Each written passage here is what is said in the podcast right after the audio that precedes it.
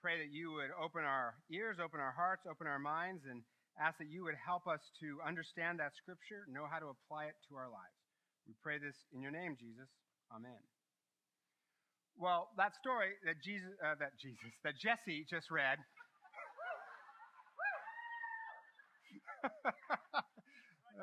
yeah, you did a good job. That Jesse just read is it's kind of an odd story, isn't it? I mean, they bring a blind man to Jesus. He touches him, says, "Can you see?" The blind man says, "Eh, I can see people, but they look like trees walking around." And so Jesus touches him again. And so the question that it raises is, well, why did he have to touch him twice? Like, what went wrong the first time? Why didn't it work the first time? And I have heard some interesting answers to that question over the years. Some folks speculate, well, maybe Jesus' power was getting weaker. Oh, please. I, one commentator said, well, it must have been a particularly stubborn form of blindness. Oh, far out. I mean, even, is that the best you could do, commentator? Come on, man. I mean, even if that's true, I hardly think that's the point of this story, right? It's not a text on ophthalmology. This text is not trying to answer the question, why didn't it work the first time? So set that question aside. That's not what the text is concerned with. I think Jesus touches this guy twice on purpose to make a point. And the point he's trying to make is when it comes to experience Jesus' healing power, whether that's physical, emotional, social, spiritual healing, often we are not healed, healed all at once, but it happens in stages progressively. And we don't just need one experience of Jesus to be healed. We need multiple, second, touches, third, fourth, fifth, and so on.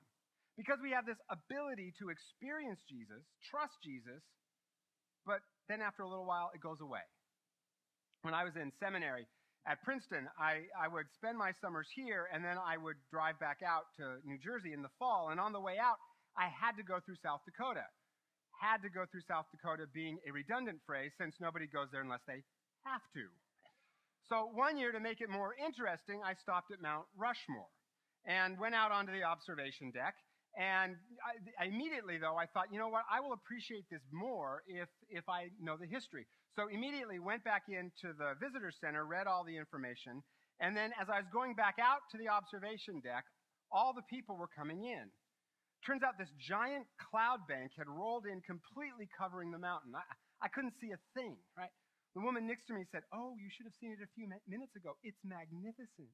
It's magnificent. and I waited for a while, but the cloud just stayed there until finally I had to leave. So I have seen Mount Rushmore for like half a second, but it didn't really stick in my mind. I really needed that second look. I wonder, does your experience of Jesus ever feel that way sometimes? You see him, but it's blurry. You kind of see him, but then you don't. You experience him, but then you don't. You trust him until you don't. Maybe, for instance, you believe in him for a season, but then suddenly you're just plagued with all these doubts. Or maybe that's all you ever have is doubts, which is little tiny glimpses of Jesus. For many of us, there's been times when we've faced difficult issues. Money has been tight, or a health problem, or something like that, issue at work, and God came through for us somehow. But then do you ever find yourself worrying again the next time you have a problem in spite of what God's done in the past? And even when the worst happens, I know people in this church, they've, they've lost a child, they've faced serious health issues, and they have said that in those moments, God became even more real to them, and that brought them comfort. But then, like all of us, the next time there's a problem, poof, it all goes away, and we're worrying all over again. You ever do that? I know I do that. It's just like this blind man. We see, but we don't really see Jesus. It's just kind of blurry. We get it, but then we forget it. And so we need a second touch and a third and a fourth and so on and so on. And that's the point that Jesus is trying to make in this story. That's the issue here. And the context of this story makes it crystal clear that that's what's going on. Never read a text without the context. So let me do something I don't normally do. Let me just walk through the whole chapter to see how it all fits together. You know, you can take the boy out of being an English instructor, but you can't take the English instructor out of the boy. And this, this chapter is just so well constructed, it just thrills my little English teacher heart. So indulge me, you know, or, you know, just try to live with it just for the, you know, you're stuck here for the next few minutes. You might as well enjoy it. If you have a Bible, turn to Mark 8. Mark is the second book in the New Testament. If you don't have a Bible, that's fine. Just listen along. Mark 8 starts with the story of Jesus feeding 4,000 people with only seven loaves of bread. And in the story, if you look at it, when they see these 4,000 people and only seven loaves of bread, the disciples freak out and they say, Oh, what are we going to do? We don't have enough bread. Okay, here's what's weird about that. Just two chapters earlier, Jesus fed 5,000 people with only five loaves of bread. So more people, fewer resources. Jesus did the miracle anyway. But now, just two chapters later, they still freak out. Right? They saw the first miracle, but they kind of didn't really see it. It was blurry. It somehow it didn't sink in. So Jesus does it again. Feeds 4,000 people with just a few loaves of bread, right? Second miracle. But then, just a few verses later, verse 14, next story, Jesus and the disciples get in a boat and they only have one loaf of bread. One loaf for 13 people. Now, you would think that they would say, Oh, no problem. We've just seen what he can do with your bread. It's awesome, right? But no, no, no. What do they do? They panic. They freak out and they say, We don't have enough bread. What are we going to do? And you can just hear Jesus at this point going, Oh, they, like, what am I going to do with these people, right? I mean, they have, they have just, in two chapters, they have seen Jesus collectively feed 9,000 people with only 12 loaves of bread. He has proven himself capable with bread. Okay, he can stretch a meal better than Martha Stewart. But they still don't think he can whip up a little bit of PBJ for their picnic of 13. So, Jesus gives them a little reminder. He says, Do you have eyes but fail to see? So there's the theme. When I broke the five loaves for the 5,000, how many basketfuls did you pick up? And they say, 12. Trust me, it's in the Greek. It's, you know, it's Greek for duh, right? And then he says, and for the 4,000, and they say seven. And then Jesus says, basically, do you still not understand? In other words, do you get it? And shockingly, they don't answer. They just sit there. I mean, they are definitely a few nails short of a hardware store. They've seen, but they don't see. They get it, but then they forget it. They need a second touch. So then the next story, Jesus heals the blind man by touching him twice. We read that. And then the story after that, verse 27, is where Peter says that Jesus is the Messiah, the Son of God. And then Jesus says what that means is I am going to be crucified for the world's sins and raised from the dead. And Peter says, No, Lord, an oxymoron, not you. Because Peter's idea of Messiah is that Jesus will kick out the occupying Roman army, not die for people's sins. You see, he sees Jesus as the Messiah, but he doesn't see what that means. It's blurry. See how cool this chapter is? It's all the same theme. It all runs through there, just holds together in a neat little English major package. It, it just makes me want to make you go home and write an essay about it. Five pages, due Tuesday, okay? He, he, he, he, we, we have this, the whole chapter is about how we can see and not see, how we can get it, but then forget it. And so we need a second touch. And I think there's lots of reasons why we do that. Tons of reasons why we get it and then forget it. For starters, past wounds, hurts, and disappointments. You know, something didn't go right in our past somewhere. We feel like people, God maybe let us down, and so it's hard to trust again and believe that He's going to be there. And so we definitely need a second touch of His grace and His mercy. Sometimes it's our preconceived notions of who Jesus is and how we should act that keep us from really believing that Jesus really seeing what he's doing. You know, Peter had this idea of what being a Messiah should do, what Jesus should do and say if he was actually the Messiah. And it was so such a strong idea that it kept him from seeing what Jesus was actually doing in his midst. Another reason I think we get it and then forget it is we focus on our problems instead of Jesus. When the disciples are in the boat, they focus on their lack of bread instead of Jesus, who's just fed all these people with just a few loaves of bread. When we focus on our problems, we panic. When we focus on Jesus, we have peace.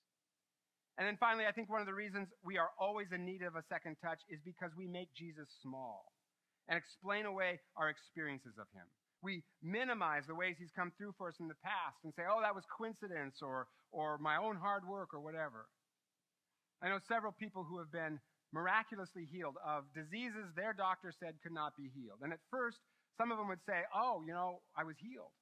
But later on, some of them would say things like, yeah, the doctor got the diagnosis wrong. We have this tendency to minimize the way Jesus has been real to us in the past, and so we need a second touch. Sort of like the story about a man who was late for a meeting, and so he prayed, Lord, I know this is silly, but I'm late, so please give me a parking spot, and if you do, I'll give up liquor and cussing for a month. Just then a car pulled out right in front of him, and he said, Oh, never mind, Lord, I just found one myself. Right? That's kind of how we are sometimes. Right? We minimize what God has done in the past, and so we need a second touch. Here's the good news of this story Jesus is in the business of giving second and third and fourth touches, as many as we need, to whoever needs it.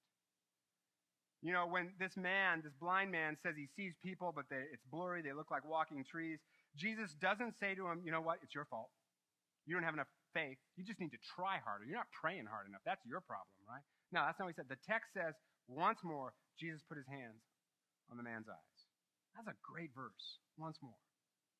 No matter how many mistakes we've made, no matter how many times we get it and then forget it, no matter how many times we mess up, once more, Jesus gives us a new experience of Him. Once more, Jesus reaches out to us. Once more, Jesus reminds us that God is our Father and we are His beloved sons and His daughters. And I think this text shows us at least three things that help us, make it easier for us to receive that second touch. And the first is this to receive that second touch, we need to let Jesus be Jesus. And what I mean by that is we need to kill off our ideas of what Jesus should be doing so that we can see what the real Jesus is doing and what the real Jesus of Scripture is really like. You know, in this chapter, the disciples had their idea of what Jesus should do if he was the Messiah, namely kick out the Romans. And it kept them from seeing what he was actually doing in their midst. And I think that's one reason why the way this story starts is it says that the first thing Jesus did is he took the blind man by the hand and led him outside the village, took him out of that town. Now, I think there's a couple reasons for that. One, he didn't want to cause a sensation.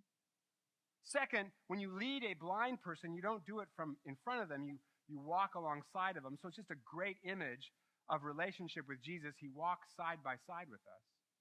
But another reason I think he takes him out of the town is he had to get him out of that culture, out of those traditions, all of those notions of what God is and what God isn't and what God does and what God doesn't do, so that he could experience Jesus on Jesus' terms right? If we want to see Jesus, know Jesus, experience Jesus, we're going to have to let Jesus be Jesus on his terms, not ours. Which means he is going to do things that are outside of our cultural norm. He is going to do things that are outside of our traditions. He is going to do things that make us uncomfortable. In fact, look at what Jesus does next. The text says, when he had spit on the man's eyes and put his hands on him, Jesus asked, Do you see anything? Anything weird about that sentence to you? He spit on the gross, right? Now, it's true that in that culture, saliva was thought to have healing properties, but still, it, you know, Jesus spits on him. He doesn't put the saliva on his eyes as he does in other places. I mean, just imagine the scene. Jesus says, Here, let me heal you. There, how do you feel? Awesome. Great, Jesus, do it again, right? This would definitely not go down well at First Presbyterian Jerusalem, okay? Just saying, right? Like the emails. That's not appropriate church behavior. Don't ever do that again, right? Here's the thing Jesus is not, some of you are just joining me. Anyway, Jesus is not Miss Manners. Jesus is not your Aunt Millie. We got to let Jesus be Jesus, and that's going to do things. He's going to do things that make us uncomfortable. A long time ago, I was at a meeting of Presbyterian bigwigs, and one of the pastors talked about how on a Sunday during worship they had people come to the front to receive prayer for healing. And one man right there was healed of cancer. Well, a senior member in the Presbyterian hierarchy just flipped out. I mean, he just flipped his comb over lid. He just went crazy, right? That's not appropriate worship. That is not how Reformed tradition worship should go. That's not what you should do in church. What? I mean, would that the authority he had appealed to would have been Scripture instead of Reformed tradition, but then he couldn't really do that, could he? Because it would be very hard to make an argument for how praying for people to be healed in church is a bad thing. But it was against his traditions, it was against his idea of proper church. Plus, it made him uncomfortable. But here's the thing how can you, on the one hand, say, why don't we see more miracles? Why don't we experience the power of Jesus more when we're constantly taming him, boxing him in, making him fit what we're comfortable with rather than what he wants to do? To receive that second touch, we're going to have to let Jesus be Jesus, and that's going to make us uncomfortable. Second, and it's related, to receive a second touch, we need a more mature view of Jesus. In this story, Peter and the disciples basically wanted a spiritual vending machine. You know, a, a, a, savior who would do what they wanted when they wanted, starting with kicking out the Romans. But Jesus is not our cosmic busboy right? And if we are just always looking to him as Mr. Fix It, then we're not going to see the real Jesus because we, we'll be looking for the wrong person. We need a more mature view of him. When I was in college, I had a really difficult relationship with a woman that I was dating, and I kept asking, why doesn't God make this relationship work? Why, you know, where's God and all that? And my pastor at one point said, you know, Scott, God doesn't want to make you happy. He wants to make you whole and holy. And I remember thinking, you need a new job because you're no good at this pastor thing. Like, I did not want to hear that. That is not what I wanted to hear. I mean, sort of like the experience many of us have had watching the Olympics, where Bob Costas gets on and tells you all the cool events that you're going to see, and then the seven words America dreads to hear most. But first, let's hear from Ryan Seacrest. no! You know, bring on the events. I mean, even rhythmic gymnastics. Come on, man. That's sort of how I felt when my pastor said God doesn't make us happy, he makes us whole. Like consolation prize. I, I'd rather be happy, frankly. But here's the thing I have realized, and I started to realize then, that whole is actually better than happy because, as you've heard me say before, happy is based on what's happening. And if what's happening doesn't happen to happen the way that you want it to happen, then you're not happy. But whole means that I can have joy no matter what, no matter what the circumstances, even in hard times, because I'm not dependent on what's happening. So God used that lousy relationship to get me closer to God, strengthen my character, make me more whole so, so I could have more joy. Eventually, when we broke up, I realized I dodged a bullet because she was a disaster, right? Most of the things I've learned in life have been because of some woman. Anyway, except my lovely wife. She's amazing, right? She's perfect. My daughter was in the last service and I told that story. So it's just an awkward family day. Anyway, my first image of Jesus was blurry, just a Mr. Fix It guy, right? My second image of Jesus was more mature. And with that, I could see him better. Let Jesus be Jesus, have a more mature view of Jesus. And then finally, and this just makes sense, we got to look to Jesus. You know, when our vision of Jesus is blurry, we need to look to him for clarity. That's what the blind man did when he had blurry vision. Look to Jesus. And there's two, two a simple way to do that is to pray two simple prayers. First, Jesus, give me a new experience of you. And second, Jesus, what are you doing here? Help me to see it. Because when we can see what Jesus is actually doing, not what we think he should be doing, what he's actually doing, we experience him again. When I was a college pastor in California, I belonged to a small group of other college pastors from different parts of the country. And once a year, we would get together to pray for each other, confess our sins, challenge each other, encourage each other, that sort of thing. And at one point, one of the guys in the group, who I'll call Steve, got fired from his church without very much explanation, other than the senior pastor just wanted him gone. And he'd also gone through a tough breakup with a woman he dated for a long time. And Steve's question was, Where's God? I'm hurting, and where's God? And he said, As a pastor, Jesus used to seem so real to him, but that at that point, now he just said, I feel like I'm just giving trite answers to people who have real pain. Well, when he got done telling his story, it, it, didn't really feel right to say anything, and we didn't even know how to pray for him. So instead, we just put him in the center of the room, we put our hands on him, and we were silent for about 20 to 30 minutes, just set in silence. I, I, finally, someone said amen. I thought it was really moving. Since God seemed silent to him, we were going to be silent with him. Well, when we got done, he looked up, he had tears in his eyes, and so you know, all of us wanting a quick fix said, did, did you feel God? Huh, huh, huh? Is it work? Did it work? Right? And he said, no. But that maybe he got a blurry glimpse of God through a community of men who were willing to just sit in silence with him. He needed a second touch from Jesus. And it took him a long time to get it. He spent a couple of years angry at God. But he did have a couple of friends, one in particular who just stuck really close with him. And even when, even when Steve didn't want this guy around, his friend just stuck with him didn't really uh, talk too much, just did a lot of listening, occasionally would challenge Steve, occasionally would say, I think Jesus is trying, is chasing you. You just don't want to be caught at this point. Well, along the way, Steve decided to switch careers and become a counselor. And in the course of his training, he began to realize that the Bible calls Jesus wonderful counselor. And that Jesus doesn't offer trite answers to the problem of pain, but that instead Jesus experienced pain himself on the cross, but used the pain for good to purchase our salvation and then turned it into hope when he was raised from the dead. And gradually, Steve began slowly to experience Jesus again and gradually began to renew his faith, but this time a deeper faith, richer, more mature faith. Plus, he loves being a counselor, which is a way better fit for him than ministry ever was. And he's really good at it because he has been through pain. And so he knows what to say to people who are in pain, but more importantly, he knows what to say to people, what not to say to people who are in pain. He needed a second touch. And it took years, not months, years to get it. But bit by bit, as he let Jesus be Jesus, not the Jesus of religiosity or tradition, but the real Jesus of Scripture. As he got a more mature view of Jesus, not as the Mr. Fix It guy, but as the guy who meets us in our pain and transforms it into hope. And as he began to look to Jesus, he started to experience Jesus again. So maybe today you're in a great spot. Life is up and to the right, and everything is going great. You feel close to God, things are wonderful. As we finish worship, let's celebrate. Just celebrate that and thank the author of all of those good things. But if you're like my friend and you need a second touch for whatever reason, maybe it's a health issue, a relationship problem, maybe you're just not sure Jesus exists at all, or maybe you've experienced him in the past and now it's just blurry and you don't see him anywhere. Here's the good news. Jesus is in the business of giving second, third, fourth touches, as many as we need to whoever needs it. And we are a community of people who will wait with you and pray with you until you get that second touch. And when you do, the Jesus who seems blurry to you right now will get a lot more clear and be a lot more real to you. And you will know, in the words of one of my favorite hymns, that God has been faithful. He will be again. His love and compassion know no end. All we have need of, His hand will provide. He will always be faithful to you and to me. So, Jesus, I know there are people in this room, probably most of us, who in some way need that second touch from you.